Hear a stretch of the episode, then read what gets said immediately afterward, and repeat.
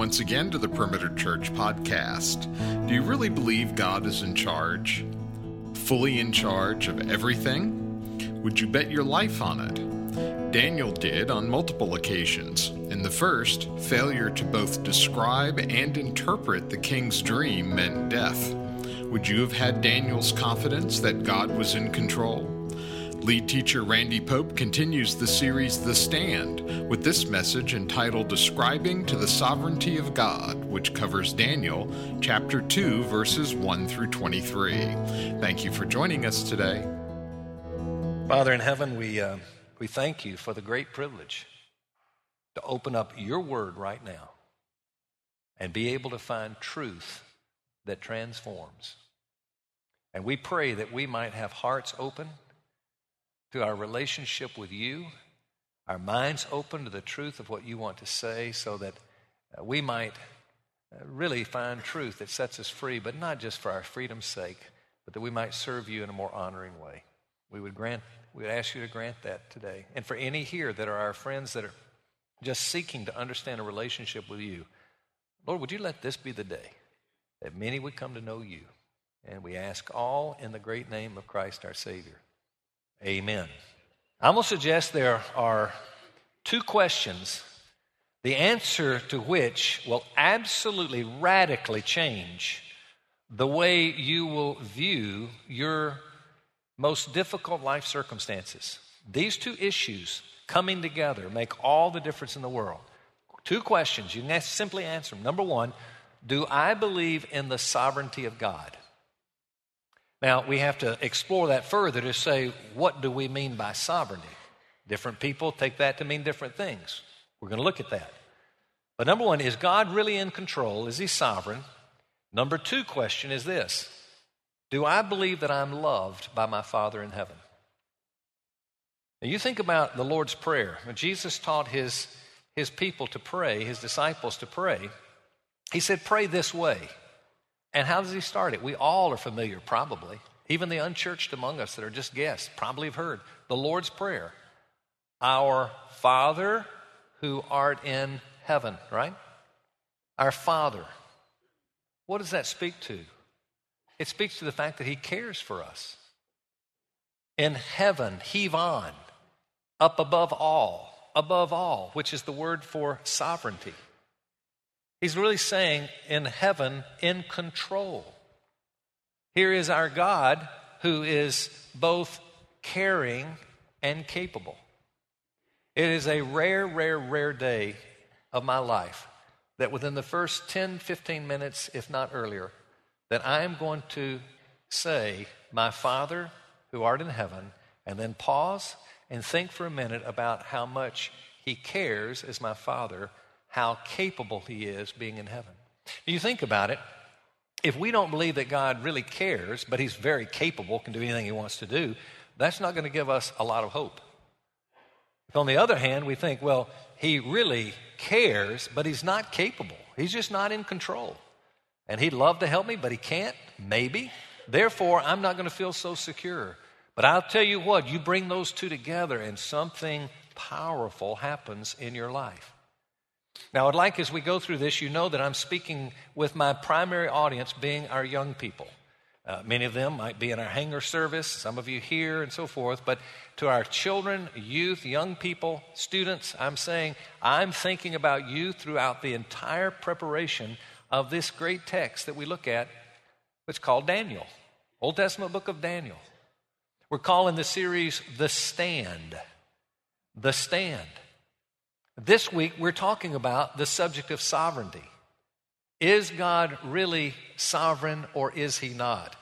In fact, I think we need to jump in a little bit to figure out what sovereignty is before we can even look at the text. Let me give you a definition by Webster. Webster says sovereignty is supreme in power. It also says above all others. Good, I think that's okay though I am speaking with my primary audience being the young people, I'm going to deviate from that just for one quick minute because I'm going to give you a definition that many of the younger children here will have no clue what I've just read. Some of you adults will have no clue either, I'm sure. But it's from the Westminster Divines, the Westminster Confession of Faith defines sovereignty. It's outstanding. I want to read it to you. Here's how it reads God has all life, glory, goodness, and blessedness in and of himself, and is alone in and unto himself all sufficient, not standing in need of any creatures which he has made, nor deriving any glory from them, but only manifesting his own glory in, by, unto, and upon them. These guys love prepositions, don't they? He is alone, fountain of all being, of whom, through whom, and to whom all are things, and has most, most sovereign dominion over them, to do by them, for them, or upon them whatsoever he pleases. In his sight, all things are open and manifest. His knowledge is infinite, infallible, and independent upon the creature, so as nothing is to him contingent or uncertain he is most holy in all his counsels, in all his works, and in all his commands. To him is due from angels and men and every other creature whatsoever worship, service, or obedience he is pleased to require of them. Now, I want to kedify that a little bit. I want to make sure that our youngest here have some idea of what's being said. What it's really saying is this God's sovereignty means that he alone is sufficient without anybody else. For Him to exist, He needs no one, He needs no thing. When we're talking about Him being sovereign, we're saying that He is independent from anybody else. He looks to no one or nothing. He chooses what is to be, and nothing can change that. There's no one or nothing, whether it be Satan, people, demons, nothing changes it. When he says it is, it is forever. It is going to be that way.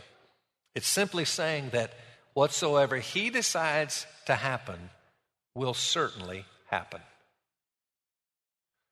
Now, in saying that, it's going to raise some question about the thing called free will.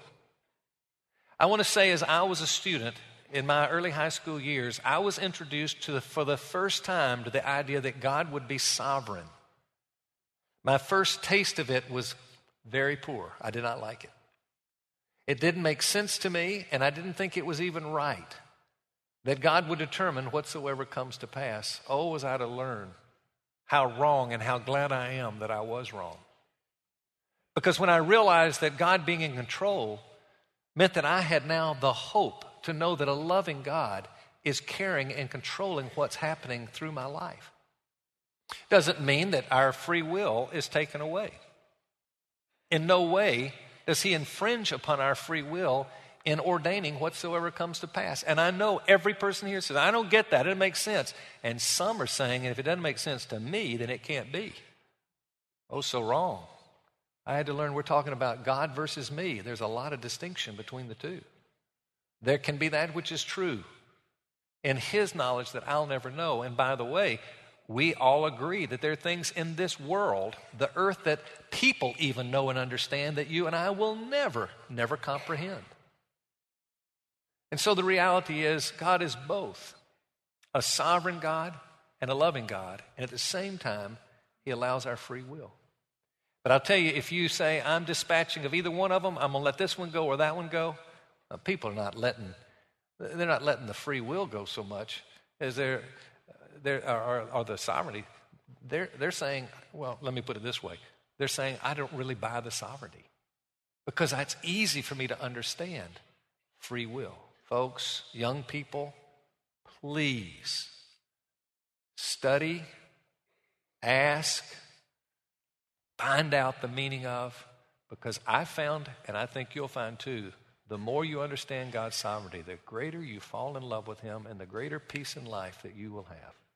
Now, having shared that kind of as a, an intro to it, I think what we're going to have to, to say is that uh, at some point, we've got to decide does God determine all things? Does God determine maybe just good things? Or maybe this Does God just determine big good things. He doesn't deal with the little things, the big things, maybe, if they're good. Many people think that. There's some people that truly believe God has a vote, the devil has a vote, and then I have a vote. I'm so glad that's not the case. Can you imagine? There would be no certainty. Everything would be called chance. No.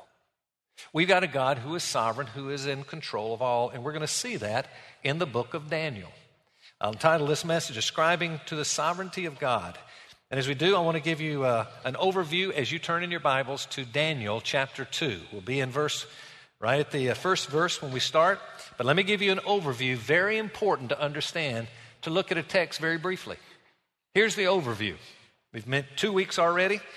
First is that in chapter 1, we learn there are two cities there's the city of Zion, and there's the city of Babylon. Zion is often called Jerusalem. Throughout the Bible, those names are used to talk not just about a city, but to talk about a society of people who are in love with God and listen to what God has to say. The citizens of Zion versus the citizens of Babylon. Babylon, a people at this time who have actually captured Jerusalem and taken many to be hostage, to be their own people in exile. And so now we have two societies. This society called Babylon is one that is devoid of the truth of God and doesn't believe God and lives life very humanistically and secularistically and so forth. So now here are two cities, and these two cities are going to wage against each other throughout time. Even into the Old Testament, we see Babylon is called the great harlot. She's so beautiful, she's so attractive. It's talking about the wonder and splendor and all the things that Babylon, the city of this earth, can offer. And I depict it as two ladders. And for you young people, I want you to think of this way it's like two ladders. Uh, the ladder of Zion is the ladder that we want to focus on. And that's as we grow in our maturity more and more and more into the likeness of Him. On the other hand, there is the ladder that is the ladder of Babylon. And kids know, boy, the higher you get on that ladder, the more popular you are. And, and the higher you get on that ladder, boy, the more you can do what you choose to do instead of having to do what other people tell you to do. Oh, you are the one if you can get higher on that ladder. And there are many of us here today, adults and young people alike, who have lived a life being crushed because we knew we could never get very far on that ladder. There are others of you that maybe could or could not get very high on that ladder and said, No, I'm going to this ladder, and you've been climbing wherever you are on that climb. You don't feel if I'm not up above somebody else. No, you feel very secure in the love of God. So we keep those two ideas in our mind. The story of Daniel is that there is an appearance that Babylon is winning the battle. It looks like they're win, if not already won. They're in charge. It looks that way. But the story of Daniel is not the story about Daniel, it's the story about God. And it's the story that God is sovereign over both cities. To the degree you and I believe that He's sovereign over both cities, now we trust, we have peace, we have hope, even when the worst cloud of despair may come over us. Saying, oh, everything's terrible. Well, not really, because God is sovereign over both cities. That's the point.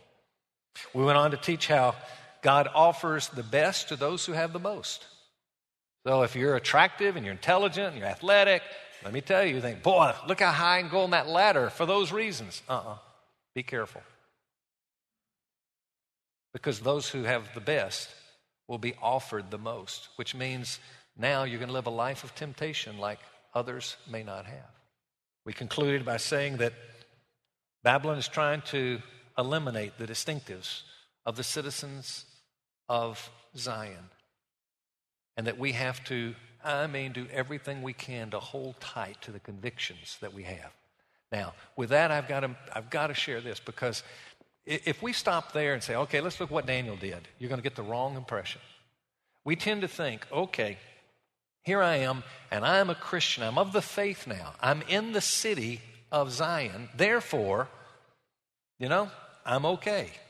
Well, no, you, you're going to need some maturity to be okay because you're going to have to live in Babylon as a citizen of Zion.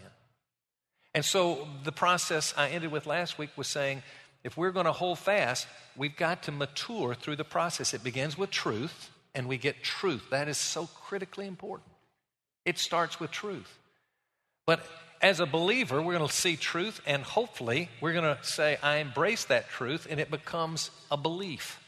So we believe the truth. And we think, okay, I'm pretty good. Not really. We've got to take a step over here, and the belief has got to turn into a conviction. As we mature more and more, it becomes a conviction, and now we can stand up stronger than we normally would.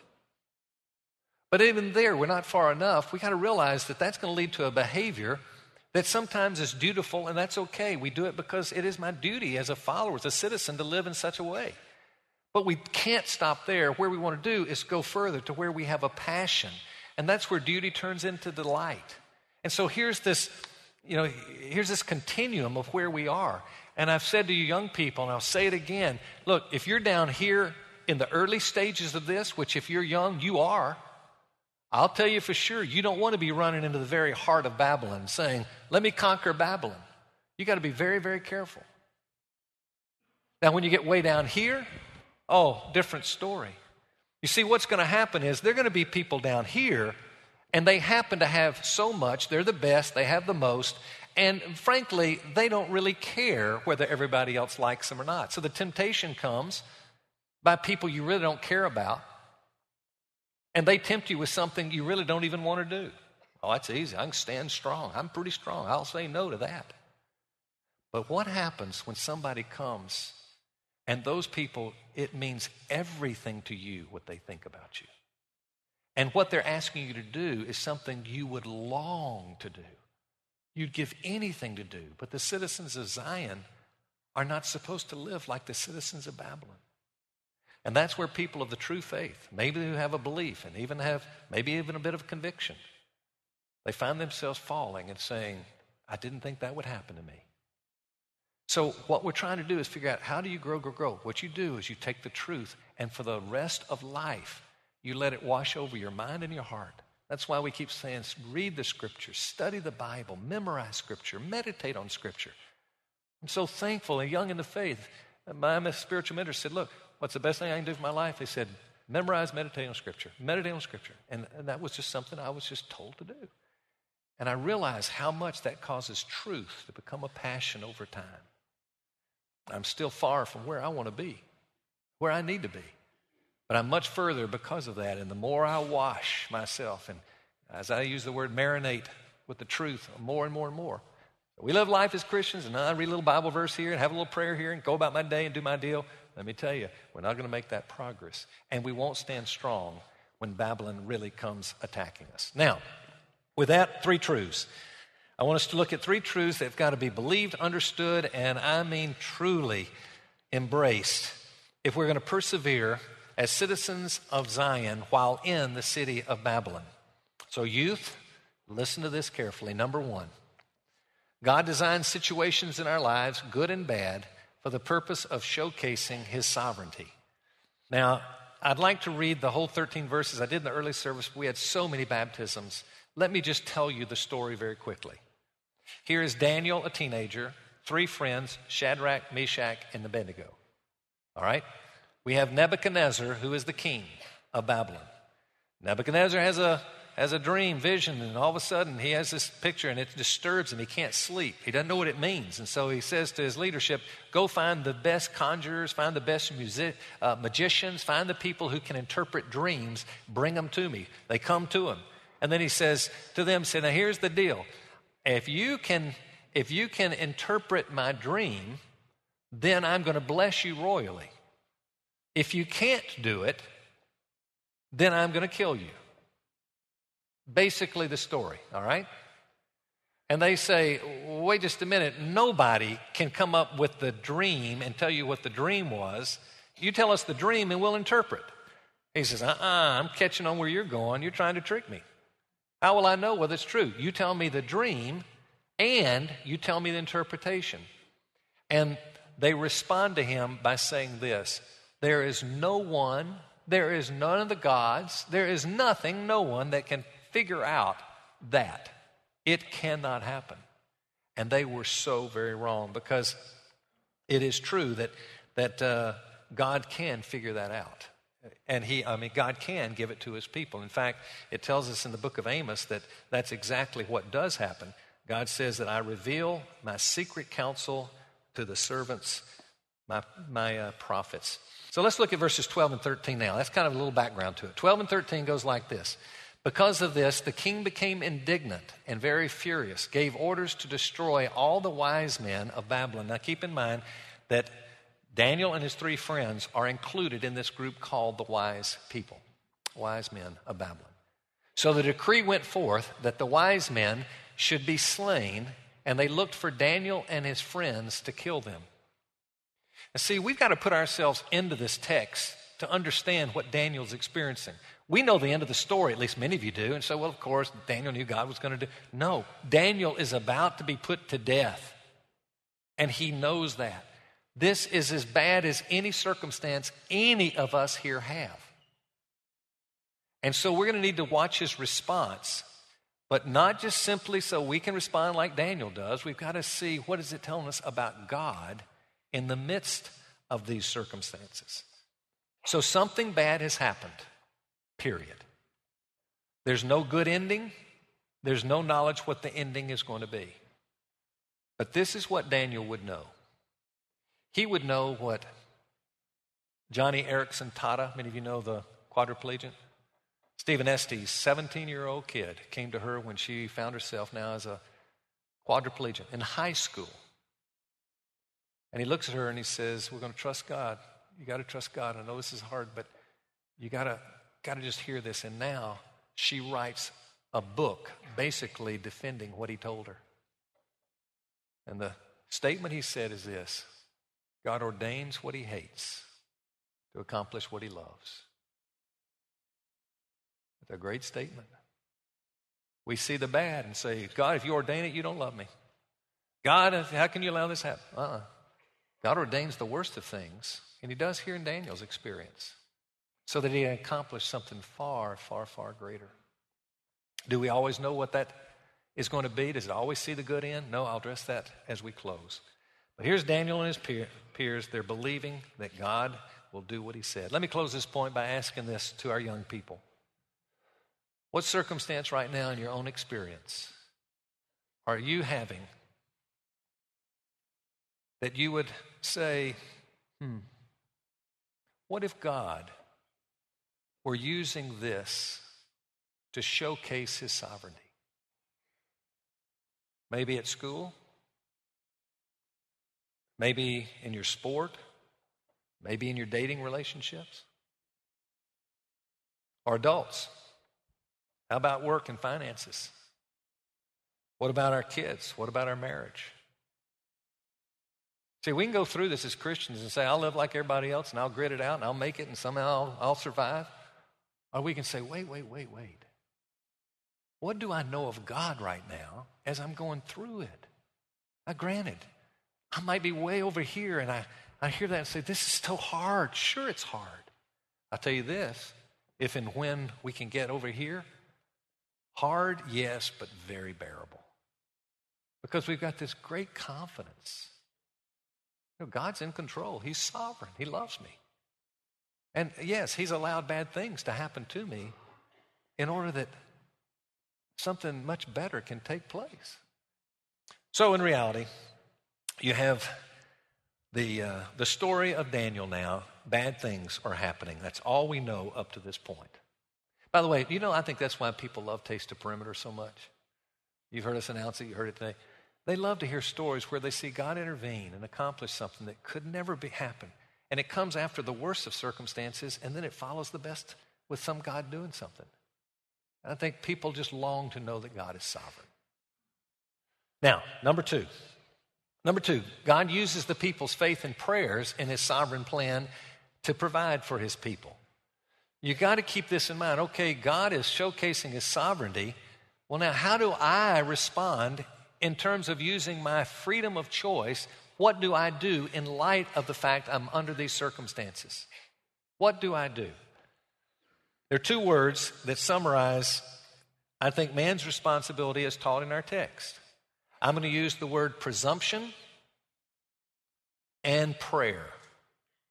I'm going to use presumption uh, to refer to taking for granted something that is truthful, something we believe to be but hasn't yet happened, something that I'm to do that I have not yet done. I presume upon truth, believing God has asked me to do this, God's called me to do this, God has promised to do that, whatever it may be. Now, in light of that, we're going to be talking in just a quick minute here about foolish presumption versus presumption. But the first word, presumption. This is the story that we see as we come to Daniel 2 14 through 16. It says, Then Daniel replied with discretion and discernment to Arioch, the captain of the king's bodyguard, who had gone forth to slay the wise men of Babylon. He said to Arioch, the king's commander, For what reason is the decree from the king so urgent? Then Arioch informed Daniel about the matter. So Daniel went in and requested of the king that he would give him time in order that he might declare the interpretation to the king. Now, if he goes before the king and he didn't get it right, he dies. If he doesn't go before the king, he's going to die. He knows that. But he's presuming something right now that God's going to give him this interpretation. I love the I love the reality that he knew he knew what God might do. But I can't say the scriptures don't say that he knew for sure that he wouldn't fail. It was very possible that he could fail. Do you remember his three friends when they're in the about to be taken into the to the lion's den? And what did they say? Deny God or deny God, and you and we're not going to deny God. You throw us in with the lions. God will, He will deliver us. They believe that. But God hadn't told them He would. So what did they add? But even if He doesn't, we're fine. That's presumption. A false presumption is where you put other people at risk, you put God's reputation at risk, you do foolish things. No, no, no, no, no. This is where you say, This is what I believe God's called me to do. I have good reason. It could hurt me, but I'm of the confidence that if I do that which I believe to be the will of God, I do it with right motive, I can still fail. Unless God has promised specifically in His Word to the detail about that event. Most of the cases He hasn't. We can fail. But remember this we're always better off because of the failure. That's the teaching of Scripture. Presumption, faith. Live in faith. Can you be martyred as you're living in faith? Yes, you can be martyred. Will you be better off? Yes, you're better off. That's the teaching of Scripture. So, just to, for you young people, a few stories out of my youth. I was learning this idea of presumption and trying to figure out God, okay, you got to spend time with Him, listening, assuming this is what God would have. And, when I was when I was in college, uh, you know, I really felt I spent a lot of time praying, and I had this strong sense God was saying, I want you to go to New York City. And this was in the days when New York was not a safe place. Kids can't even understand this, older people can, but it's a dangerous place. And I went to my parents. I told the Lord, I said, Lord, I'm going to ask my parents. I know they're so conservative, they're going to say no, and that means I'm out because I'm going to obey them. But if they say yes, I'm going to say that you're calling me to do this. I'm going to go to New York City and I'm going to go. I'm not going to take money. I'm not going to take provision. I'm not going to have any contacts. I'm just going to go and live and ask God to use me and see what happens. And when I told my parents that's what I would like to do with six weeks left of the summer after a summer school class that I couldn't get a job now during the rest of the summer, I said, This is what I'd like to do. And I can't understand to this day. They said yes. And I said, Okay, God, I'm going. I got out at Port Authority. No money, no, no provisions, nothing. And I'm telling you, I watched God provide, never went without food, never without uh, some form of shelter, never went without safety. I mean, it was just, it amazed me what God did. It was a presumption that He had called. And maybe I could have gotten beat up and sent back home. Would God still be amidst? Yeah, I don't have to say. But, uh, but there are these occasions where you say, yes, this is the story of Daniel. God did exactly what he thought would happen. But there needs to be presumption. I tell the stories in the, in the uh, Taste of Perimeter. I tell the stories about, you know, us moving here without money. We presumed that God was going to supply our need. Maybe he wouldn't have. We'd had to move back. Some, who knows what could have happened? That would have been the best, but we presumed it. We thought it was the right thing, and look how God intervened. Come hear the story if you've not heard it. We needed a place to, our first facility. Where are we going to get a facility? How would we ever get one? And we had no money. The day was there, the very day. And, and so I presumed and went to see a man that I never met, didn't know me, didn't have an appointment, and God, through him, gave us our first facility that was just unbelievable story. And people hear those stories and say, wow. Why do they happen? Because there is a presumption with a deep conviction I think this is what God would have me do, and I'm doing it with right motive. He's going to honor the presumption. But, folks, it doesn't stop with presumption. You've got to add prayer. I think it starts and ends in prayer. But prayer is a big part of it. Look what happens in Daniel 2 17 and 18. Then Daniel went to his house and informed his friends, and this is Shadrach, Meshach, and Abednego with their new names, after the matter, so that they might request compassion from the God of heaven concerning the mystery, so that Daniel and his friends would not be destroyed with the rest of the wise men of Babylon. And so they prayed. They had their prayer meeting. Look at the next verse. It goes like this it says, Then the mystery was revealed to Daniel in a night vision. It took a prayer meeting for it to happen. And so the question that I would ask of all of us as we're walking through our, our biggest shadows right now, whatever they may be, to what degree is there presumption? To what degree has there been prayer? And why would you presume if you didn't believe that God is a sovereign God and you can trust Him at His word? Presumption and prayer. The last point, very brief one, but important. Believers are amiss not to bless God for his demonstration of his sovereignty. Let's start with verse 19. It reads like this Then Daniel blessed the God of heaven. So important to bless God. Somebody shared with me in the hall just now after the first service. He said, uh, You read The Hiding Place by Corrie ten Boom? Yes. You remember the story and told the story? I said, No. But the story was of she and her sister, and they're being detained, they're, they're in prison, and fleas are everywhere.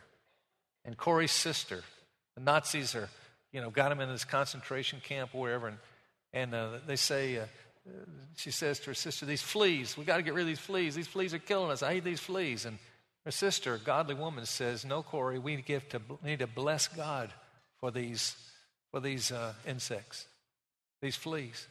Why would we do that? Because God says, bless him in all things. Give thanks in everything. Oh my gosh. So they prayed and they gave, they blessed God for the fleas. You know what they find out? That they were able to worship each week. Whenever they wanted to worship, they could worship. The guards never came in. You know why? They didn't want to get fleas. And they worshiped there together as those who were Christ followers. Very important. It goes on to say this, picking up where we left off. He gives wisdom to wise men and knowledge to men of understanding. It is He who reveals the profound and the hidden things. He knows what is in the darkness, and the light dwells with Him. He completes the prayer with this 23rd verse. To you, O God of my fathers, I give thanks and praise, for you have given me wisdom and power. Even now you have made known to me what we requested of you for you have made known to us the king's matter. God gave him the answer. All that to conclude in saying, we bless God for our hardest and worst situations, but in so doing, we ask for the very nature of God to manifest those benefits to us wisdom, discernment, knowledge, and so he really prays and acknowledges God for the very things that he's experiencing need for in his own life. And in doing so, I'm sure he understood, we certainly should with the scriptures. Colossians 2 3, I think, solves the mystery for us. It says, Jesus, to whom are hidden all things, treasures of wisdom and knowledge. You see, though God gives us the wisdom and the knowledge and whatever it is we need that we pray for, I don't want you to think it's just that like pixie dust that He's going, and now we got it. Oh, He can confer that on us any way He chooses. But what we have to know is that it is in our union with Christ that we do get His wisdom and His discernment and His knowledge. And that's the mystical union that Scripture talks about Christ in us. Kids, it's not me for Christ, it's Christ for me. Therefore, I can be for Him. It always starts with what He does in us, not what we do for Him. And so let's keep in mind as we pray that God wants to give you wisdom and discernment in the worst of your conditions, and He wants us to bless Him for it. That is a first step of presumption. And then ask God for whatever you want to ask Him for. Knowing He may do it that way, He may choose a different way. But He's sovereign and He loves you. You can't lose.